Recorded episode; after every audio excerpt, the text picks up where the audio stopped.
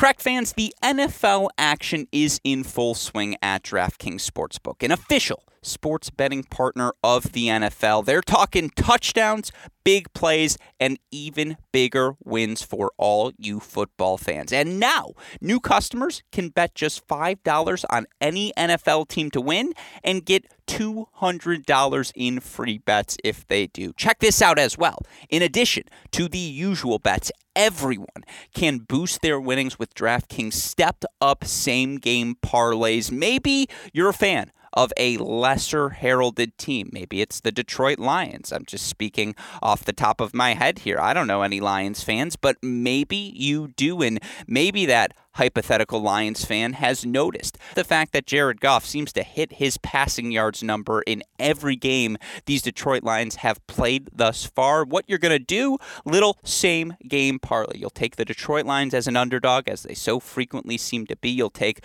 whichever of their skill position players. Maybe it's Amon-Ra Saint Brown, DeAndre Swift, the Jared Gauff passing yards total. You're going to parlay them together, and it's going to make things even sweeter. In fact, you can throw down on stepped up same-game parlays once per game day all season long. Here's how it works. You're going to download the DraftKings Sportsbook app now and use our promo code A O D to get two hundred dollars in free bets if your team wins when you place a five dollar bet on any football game. Again, that's code A O D only at DraftKings Sportsbook, an official sports betting partner of the N F L. Minimum age and eligibility restrictions apply. If you or someone you know has a gambling problem, crisis counseling and referral services can be accessed by calling one eight hundred gambler in Illinois, Indiana, Louisiana, Michigan, New Jersey, Pennsylvania, West Virginia, or Wyoming, one eight hundred next step in Arizona, or one eight hundred five two two four seven zero zero in Colorado or New Hampshire, one eight hundred bets off in Iowa, eight seven seven hope N Y in New York, O P G R dot org in Oregon. Call, text Tennessee Redline at one eight hundred eight eight nine nine seven eight nine or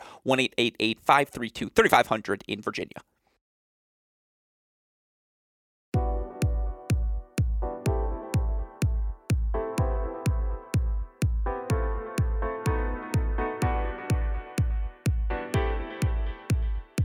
Welcome to our G S P Ace of the Day segment presented by DraftKings. We've got one last hurrah in this twenty twenty-two W T A season. Yes, we still have the tour finals. Yes, we'll have countless one twenty-five K events, I T F level events happening over the next few months as well. But this is really the final significant tour level event of the twenty twenty-two season. And of course, that year-end finals, very much the prevalent storyline of the week, as you have countless players still in the running for one of those final spots at the year-end championships in Fort Worth. Of course, it helps to have a one thousand level event in play. The highest level events outside of the slams are those one thousand level events. They offer the most points to each match winner. As such, we still have about twenty players in play. Now, a couple of them need things to break perfectly, so yes, you could eliminate a few people off those lists. Say there's six to seven, eight names really still relevant, alive in that championship year-end finals chase, but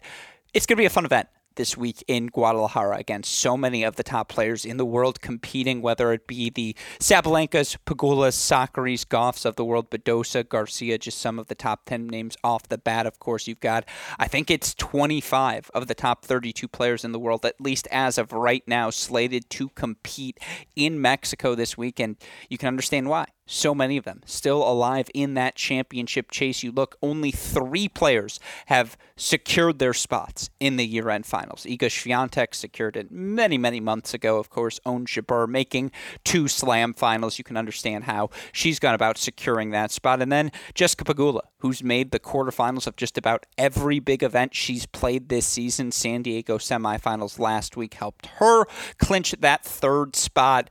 You know, Coco Gauff only needs one victory in Guadalajara, then she'll have clinched her berth. But, I mean, again, Four spots still up for grabs. Gauff in the lead in fourth, Sabalenka fifth, Garcia sixth, Kasatkina seventh, and right now Veronika Kudermetova leading Maria Sakkari by sixty-nine total points. Of course, you still have all the way down to Anett Kontaveit, really six players within five hundred points of Kudermetova. And again, what does that mean? It means they'll all need things to break right. Kudermetova to lose early, and in the case of fourteenth place Danielle Collins, she'll need people like Keys, Bencic, Badosa, Sakari to all lose early as well. But there are a lot of players still alive in that race to the year-end finals. And as such, I know it's one of the final weeks of the season. We've been playing for ten months consecutively. There's a lot of wear and tear on all of these players' bodies. But I expect an inspired week of play. You're alive in the chase for the championships. That's just not something every player is going to accomplish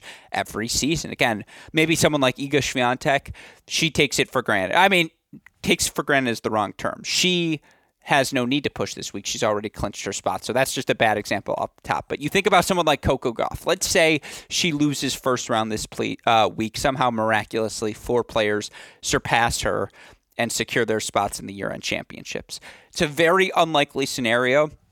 I don't think it's devastating to Coco Gauff. eighteen years old, she's got another decade to make a run for the year-end championships. And while it would be great to get that experience now and really put the feather in the cap of what has been a phenomenal year for the eighteen-year-old, again, I don't think it's quite as valuable to Gauff at this stage in her career as it is to someone like Daria Kasatkina, right, who's currently in that seventh spot, who has won so many matches this year, top ten in wins. She's on the precipice of a top eight spot.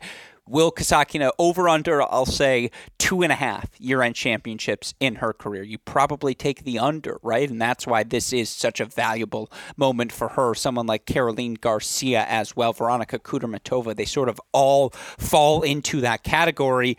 On the flip side, players like Sakari, Badosa, looking to salvage is too extreme of a word, but looking to make, you know, again, a strong finish, some momentum, something to hold their head on as they look back at what is only can only fairly be described as disappointing seasons for each of them.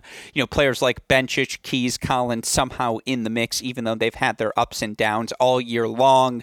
There's a lot to watch for, a lot to be excited about as a tennis fan. As such, I mean, you can tell, right? I just did the five-minute opening on what's at stake this week in Guadalajara. As such, what I wanted to do for all of you listeners today, let's break down just round number one of this W T A one thousand level event on this show. I want to focus on Guadalajara specifically, offer my aces of the day, spend at least thirty seconds, a minute, talking about all of the first-round matches. Of course, later today, because we still do have three other tour level events, one on the women's side, two for the men. I'm going to do a separate show talking about each of those events, talking about the aces of the day I am looking for there. But Guadalajara as the final hurrah of this twenty twenty-two W T A season, certainly worthy of its own show. And so, with that in mind, let's get into it. I got three aces of the day for round one in Guadalajara. And one last preface before we get into these first round matches. Talk about being spoiled as fans of the W T A Tour these past three weeks. The W T A is flexing their gun, showing the best of the product to end the year, whether it was that five hundred level event in Ostrava. I think that Krejčíková Swiatek final, not something any of us are going to forget anytime soon. Of course, in San Diego, we just saw a three-set thriller interrupted by rain, but still very high level play between Jess Pagula, Iga Swiatek, and shout out to my former roommate Blake for inspiring me to take the half unit pick, as that was a winner for us on this Ace of the Day segment. The Collins-Vekic match, three sets as well, has been very fun, no matter how San Diego ends. Certainly excitement for tennis fans. And now, again, up and down the board, you look at this first round in Guadalajara, tons of fun matches. Before we get into any of the aces, let me just tell you the overs I see overall in round number one. I have ten of the matches over two and a half sets. That speaks to, again, how unsure I am am in a definitive winner in any of these battles. Madison Keys minus three thirty over Magda Lynette. Keys has the power advantage on hard courts this year, whether it be in Cincinnati, whether it be in Australia back in January. I didn't think she was bad during her U S. Open run either. You know, Keys has been very solid on the hard courts this year. And by the way, she's got an outside shot, currently thirteenth. If she wins Guadalajara, she will make the W T A Tour Finals. All she's in control of her destiny, right? So one of those players with a little added bonus. At the same time, I've watched a lot of Magda Lynette of late. Lots of quarterfinals for Lynette, who has worked her way back up, thirty years old, to number fifty-six uh, in the rankings. Yes, she lost first round last week in Cluj-Napoca. Didn't play her best, but again, Keys should win.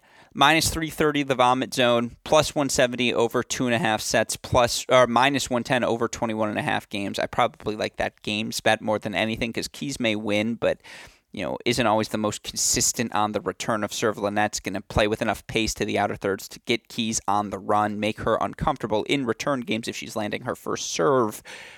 I take the over. I lean Keys. She's in the parlay zone for sure. Alizée Cornet, minus three hundred. I would throw her in a parlay with someone if I was more confident, but uh, she's taking on Zhu Lin, you know, minus three and a half games. I would take that bet. It's just minus one fifty. A little bit too much juice for me, but that was very much in the cards. And if you want to take that, I understand that decision. Uh, then you get to some of the really fun ones. Again, Siniaková, Haddad Maia. If you win the U S. Open doubles title, apparently you just don't lose singles matches anymore. Of course, Siniaková won over in Asia a couple of weeks ago. Krejčíkova's won ten straight singles matches after they complete the career, what I call it, the everything slam with Gil Gross or Nate Walrath last week on the mini break. They've now won everything together as doubles partners. Um, Siniakova only plus one ten as an underdog against Haddad Maia, who's minus one forty. Feels a little low. Let's not forget, Haddad Maia, top seven in total wins during this twenty twenty-two season, moves the ball so well around the court, has a strong first serve that'll get into the body of Siniakova, just not allow her to tee off as freely as she likes to. Yes, Siniakova will provide some pressure, but Haddad Maia is a good mover, and I think she passes pretty well. She moves forward pretty well, hits the plus one ball that'll get Siniakova uncomfortable from the baseline, forcing her to hit on the run where she's a little flat. I lean Haddad Maia minus one forty, and you can get Haddad Maia pretty good game spread tomorrow as well, minus half a game at minus one ten. Like, it was tempting, but something about that line is a little fishy. So you want to go over two and a half sets plus one thirty-five, over twenty-one and a half games minus one fifteen. That would be my look there. Zheng Shuai has had the best career uh, season of her career. Top thirty in the W T A rankings, more wins this season at the W T A level than any year prior in her career. You know, she's taking on Victoria Azarenka, who's minus two fifty-five. Azarenka's been really good when healthy. She just hasn't always been healthy this season. Zheng Shuai hits the ball big enough from the baseline. She'll move Azarenka around. That said, Azarenka's power probably overwhelms Shuai. You know, minus two fifty-five, again, Azarenka in the parlay zone, but you want to go minus t- over twenty-one and a half games, minus one oh five, over two and a half sets, plus one fifty again. Overs there. A lot of overs on the day, folks. Buzkova, Martinsova. Buzkova hasn't played much of late. She's minus two eighty-five. She has been one of the lowercase b breakout stars of the year. Her consistency, the movement, her ability to move that ball around the court, absorb your first strike, and redirect your pace. She'll have to do a lot of that against the big-hitting Teresa Martinsova. Martinsova plus two ten is a tempting dog, but again, over two and a half sets plus one sixty, over uh, twenty and a half games minus one twenty-five. I probably should have made that a lock. I'm disappointed in myself that I did not. That's a stay away or bet Martinsova money line for the record. Rybakina, Pliskova, big serves. Take the over. Two and a half sets, you can get it. Plus one fifty, over twenty-one and a half games, minus one twenty. Both sound good to me. Maybe you throw Rybakina in the parlay zone, but that's a stay away. You know, the Tomjanovic, she should cruise against Contreras, but that's minus seven hundred. Rogers, minus two ninety against Trevisan. Rogers just hasn't played that much, but on this surface, she really should just be swinging freely uh, against the Italian. Over two and a half sets in Andreescu Teichmann. Andreescu minus three fifty. She looked really good in San Diego last week. But Andreescu just plays three-set matches, so over two and a half sets plus one seventy, not the worst value, over twenty and a half games minus one ten. I mean, Teichmann, top ten and top twenty wins here this season. She moves the ball well, makes you uncomfortable.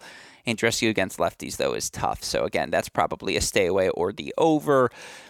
over in Kvitova, Para. Kvitova's weapons are bigger, but Para moves the ball really well, and she's played so well this year. Kostyuk, Sasnovich, again, over, plus one thirty. Lock that in, minus one twenty. Kostyuk's favored. That doesn't feel right. Sasnovich, only a minus one ten dog, but that's a dog I would back. Alexandrova, the last one, minus three sixty over Osorio. I just like Osorio in these conditions. She's going to make Alexandrova work. That's at Alexandrova, minus three sixty. I mean, that f- sounds good. Minus four and a half games is just a little too much. I have too much respect for Osorio in these conditions to pull the trigger there. But again, a lot of good matches, right? A lot of overs on the board. There are a couple, obviously, I left out in that breakdown of the board. But with that in mind, I've got three definitive aces for you as we look at round number one in Guadalajara. Let's start with a player who enters this event having won twelve consecutive matches. Of course, I am referring to Barbara Krejčíková, the twenty twenty-one French Open. Open champion, has just worked her way back into the top twenty. And you look for Krejčíková, the top line number isn't great, twenty-five and nineteen overall on the year. But let's look at the big picture. She's won ten in a row. And you look at who she's beaten in this ten-match win streak. She beat Bencic, Kontaveit, Haddad Maia, Rybakina, Swiatek, all on indoor hard courts.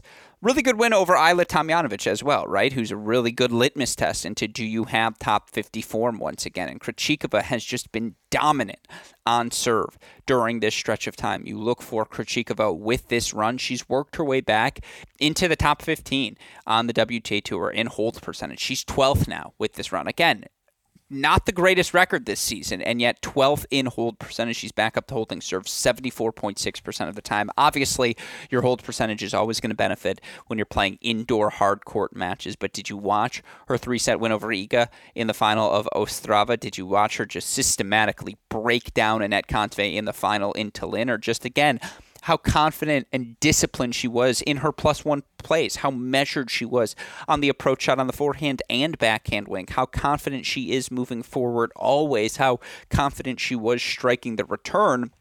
Krejčíková is just playing the best tennis of her career once again. And by the way, she was playing that tennis to start the year, makes the quarterfinals in Australia, gets injured, unfortunately, uh, during her Middle East run, and then was out till Roland Garros. Now, it took her a couple of months to work her way back into form, certainly struggled with losses to the Habinos and Bernarda Peras, Alexandra Kruniches of the world at the U S Open. Although, again, some of these losses, like Perry, three sets, not a great loss as the defending French Open champion, but Perry's become a top fifty player. Kostyuk, three sets, not a bad loss. Tomjanovic, three sets, not a good loss, but not a bad loss. I mean, losing to Wang Shiyu is bad if you don't realize that power tennis Wang Shiyu is capable of playing, so I don't hate that loss. I don't hate a Potapova loss, Kudermetova, Pliskova. Like, again, the Hibino loss, three set, is really, and Krunic at the U S Open. Those are the only two you don't love. But she's back. Watch the last two weeks of tennis. She is back. And you look for Krejčíková in round number one here in Guadalajara. She's going to take on Anna Kalinskaya, the twenty-three-year-old Kalinskaya. Reached a career high, number fifty-one, at the start of, uh, in September, excuse me, at the start of September, currently sitting at number fifty-eight. It's been a really good year for Kalinskaya. twenty-four and nineteen overall, reached its uh, semifinal in Guadalajara at the start of the season, where she was knocked out by Sloane Stephens in the semis. Quarterfinals in D C as well, was able to play main draws at Roland Garros and uh, you know, get that experience under her belt. Played a really good match against Madison Keys there, but with all due respect, you look for Kalinskaya, three and eleven over uh, overall in her career against top twenty opponents. She's uh, you look for her this season, two and four here in twenty twenty-two. Uh, victories over Pliskova, Halep, uh, who had to retire from their match in D C, losses to Bencic, Sabalenka, and Garcia. For what it's worth, she also played Bencic back-to-back weeks on grass courts in June. So those matches were funky. I mean, look, Kalinskaya is solid. The problem is her second serve's a liability, and you just can't have a liability facing someone as technically sound across the board as Barbara Krejčíková, who will just exploit that second serve over and over again and keep Kalinskaya on the run. And Kalinskaya moves pretty well. Again, generates really good depth on the backhand wing. I like her ability to change direction. She's a rock-solid athlete. She She's a very solid player. top one hundred player for sure, top seventy-five player, high floor, match in, match out. I just give every statistical advantage to Krejčíková, who, by the way, is now one of the six players to rank top twenty in both hold and break percentage this season. And, you know, that's on the back of two really good weeks these past two weeks, as well as a really strong start to her season. So all credit in the world to Barbara Krejčíková, who you're picking here. You're not picking against Kalinskaya as much as you are picking uh, Barbara Krejčíková. So give me Krejčíková. It's a little hefty, minus four and a half games. Now, you compare that to her money line. I think it's a little bit of a bargain because Krejčíková minus three fifty money line. Let's take the minus four and a half games. Let's look for Krejčíková to earn, rack up four breaks of serve, maybe even five throughout the course of this match and keep her proficiency on her own serve. We're going to be conservative. Quarter of a unit to win point two two. Got to see these conditions in Guadalajara. And again, Kalinskaya semifinalist in Guadalajara earlier in the season. So we'll go with a quarter unit play there, but give me Kal- uh, Krejčíková minus four and a half games over Kalinskaya again, minus one ten. Quarter of a unit to win point two two. That's ace of the day number one. Ace of the day number two. We're back in Ludmila Samsonova. We've done that a lot here on this show over the course of this hard court stretch. And how could we not? You look for Samsonova since the start of August. She's eighteen and two overall during this run of play. eighteen and two. Absolutely ridiculous. And you look for Samsonova. She's worked her way up to number two in hold percentage for this W T A season. She's holding serve a ridiculous eighty point five percent of the time. And again, we've established the average player on the women's game holds seventy-one percent of the time, average top fifty player. She's holding ten percent better than that. You look historically, players who have held over eighty percent of the time, Serena, Venus, Prime Osaka, you know, Prime Barty, that's the eighty percent club, and that's where Samsonova's flirted with over the course of the past few months. And you look for Samsonova twenty-eight and sixteen overall on the year, but again, eighteen and two. Her two losses, Ayla Tomjanovic, fourth-round U S. Open. She should have won that first set, let it slip away from her, got in her own head, lose that match six and one. The other loss, Bianca Andreescu, three sets, first-round San Diego, a fantastic match where Samsonova only made fifty percent of her first serves, yet was able to stay so competitive. Again, you look for Samsonova wins over Zheng Qinwen, Elena Rybakina, Leyla Fernandez, Sasnovich, Kanepi, Tomjanovic, Raducanu, Mertens during this stretch of time. She's racked up real wins in this eighteen and two run, even if, you know, her titles, Tokyo, Cleveland, Washington, haven't been the biggest. But this is Samsonova's final moment to just send a little message to the rest of the field and say, no, no, no, no, I am going to be one of those players sniffing that elite club come twenty twenty-three. And again, all the metrics for Samsonova. You look for her. She currently ranks forty-first for the season amongst top fifty players in break percentage, breaking under the tour average of thirty-five point eight percent. She is currently breaking serve thirty-one point two percent for the season. But the average top fifty player this year, winning forty-four point one percent of their return points. You look for Ludmila Samsonova during this eighteen and two stretch. She's winning forty-five point seven percent of her return points. So she's become a top twenty-five player since the turn of the calendar to this hard court stretch. And obviously the serve has continued to produce at an elite level. The pace she's able to generate, forehand, backhand, wing, the fluidity in the corners for someone her size. Yeah, she gets a little slap happy on the return of serve, but I, I like every part of Ludmila Samsonova's game moving forward, and I've already seen her knock out Kaia Kanepi during this eighteen and two stretch. Now, it was a very good match, three-set win for uh, Samsonova in Washington. She would have covered a four-game spread in her four six, six three, six three victory, uh, three-and-a-half-game spread, excuse me. Uh, you look in that match, she only faced two break points. It was able to fight one of them off, you know, was able to get the two breaks of serve she needed, sets number two and three. It was a very tightly fought match where Samsonova, again, just a little bit better on the margins, able to generate a little bit more of a dynamic ball out of the corners, you know, force Kanepi to have to hit from different launch points throughout the course of the match. I see that replicating in their first-round battle in Guadalajara. Samsonova, a favorite against, minus two ninety favorite, as she takes on Kaia Kanepi in round number one. Again, that's a little too much juice, but you can get her minus three and a half games at minus one forty. It's hefty. But how many times, again, I know I've gone through these stats so many times. You look in the eighteen victories uh, for Samsonova she's racked up during this stretch of time. Only two of them have gone three sets. So in her in her eighteen wins, she's, you know, she's won thirty-six of thirty-eight sets that she's played. And, you know, during this stretch of time, during this eighteen and two match stretch, she's played five total tiebreakers. Like, again, she doesn't play a, to- a ton of tiebreak tennis. It, I know she's got the big serve that would make you think, and is a little bit sporadic on the return. But usually when she wins, she wins pretty comfortably. And so, again, I just think her ball in these Guadalajara conditions, I think it's going to sail through the court even easier than Kanepi's will. You look for Kaia Kanepi here this season. Again, has had a very good year. Oldest player in the top one hundred. Kanepi currently thirty-three in the W T A rankings. A very good twenty-nine and seventeen campaign for her. You look for her against top fifty opponents this season. nine and ten. She's four and seven against the top twenty. I just think this sort of power tennis, I don't want to say makes, you know, again, it, it's what the thirty-seven-year-old struggles with at this point of her career, dealing with such a dynamic ball over and over and over again. So give me Samsonova to, again, start off her Guadalajara campaign in the proper way. Give me her to win a straight set match, cover that minus three and a half game spread. Yes, it's minus one forty. We're still going to go quarter of a unit to win point one seven. Again, I think this is going to be a big week for Samsonova. I think with her ball in these conditions, I think she does send that message to the rest of the W T A Tour with a quarterfinal, semifinal run to be like, now I know, you know, my wins have been in Cleveland, in D C, in Tokyo, places where some of you top dogs were weren't playing, but you better be on the lookout for me, because I think she asserts herself at the top or near the top of the W T A Tour moving forward, has those sorts of weapons, of course.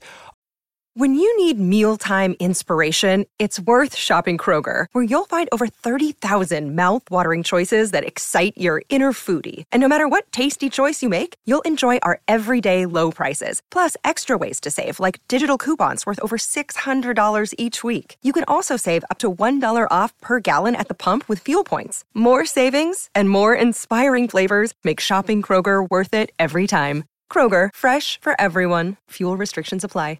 Uh, with that said, let's move on to Ace of the Day, number three, the final match for us to touch on in Guadalajara round number one. It's a really fun one, a match I like the over in, but I think Belinda Bencic grinds out a victory against Leylah Fernandez. I know I've made this case repeatedly uh, on our Cracked Records podcast over the past few months.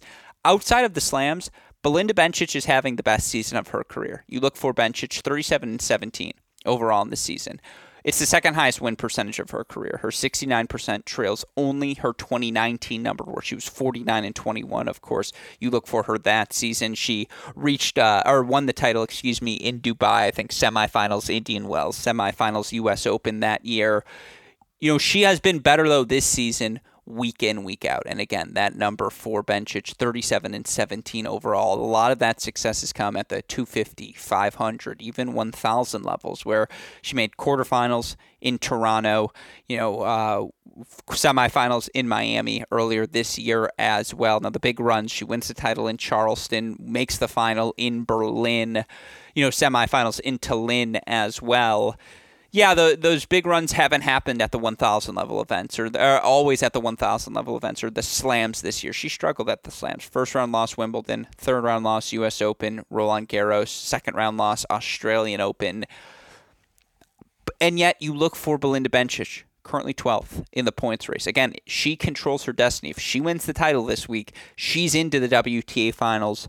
I think she's played really good tennis. I think her ability to take that ball early on the rise, make you uncomfortable, she's able to do it at an elite level. And you look for Belinda Bencic here this season. She's fifth in hold percentage, holding seventy-seven point two percent of the time. And, you know, even beyond that, perhaps most encouragingly, she's breaking serve over thirty-three percent of the time. That's above her career average. And while it's still below the tour average of thirty-five point eight percent, she holds serve at an elite rate and is getting close to average as a returner. And that's a dangerous combination for opponents moving forward. I also think Belinda Bencic is moving as well as she's moved since prior to her injuries.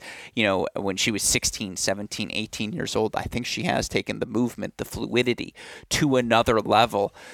And I just trust her form of late. Even though she's coming off a little bit of an injury she had to pull out of uh, Ostrava, I trust her form better than her opponent in round number one a little bit more, Leylah Fernandez. And I know Fernandez has had a ton of success in Mexico. You know, two titles in Monterrey, a final in Acapulco as well. you know, you look for her. She's lost five of her last six. Uh, quarterfinals Roland Garros this year was quite a sensational run given all the injuries she's dealt with. But you look for her during this hard court stretch. She's two and four overall. Wins over Stander, Storm Sanders and Océane Dodin. All due respect, not the highest quality wins. Losses in straight sets to Haddad Maia, Alexandrova, Samsonova, and Kasatkina. I just, again, Fernandez, who was out bet- from the duration of Roland Garros to Toronto, did not play a single tournament during the summer, has dealt with so many different injuries, was in a boot at one point. To expect her to be playing her highest level to end this season would be unfair because of all the injuries that she's dealt with and kind of thrown to the fire in these big events. Again, those are not easy draws in Haddad Maia. Alexandrova, who's won a title of late, Samsonova, obviously exceptional, and Kasatkina. That said, Bencic is another one of those players, and you look at the odds tomorrow between these two. You might want to just take Belinda Bencic on the money line. You can get Bencic tomorrow, pretty decent minus one sixty odds. You can also just get her minus one and a half games for minus one twenty-five.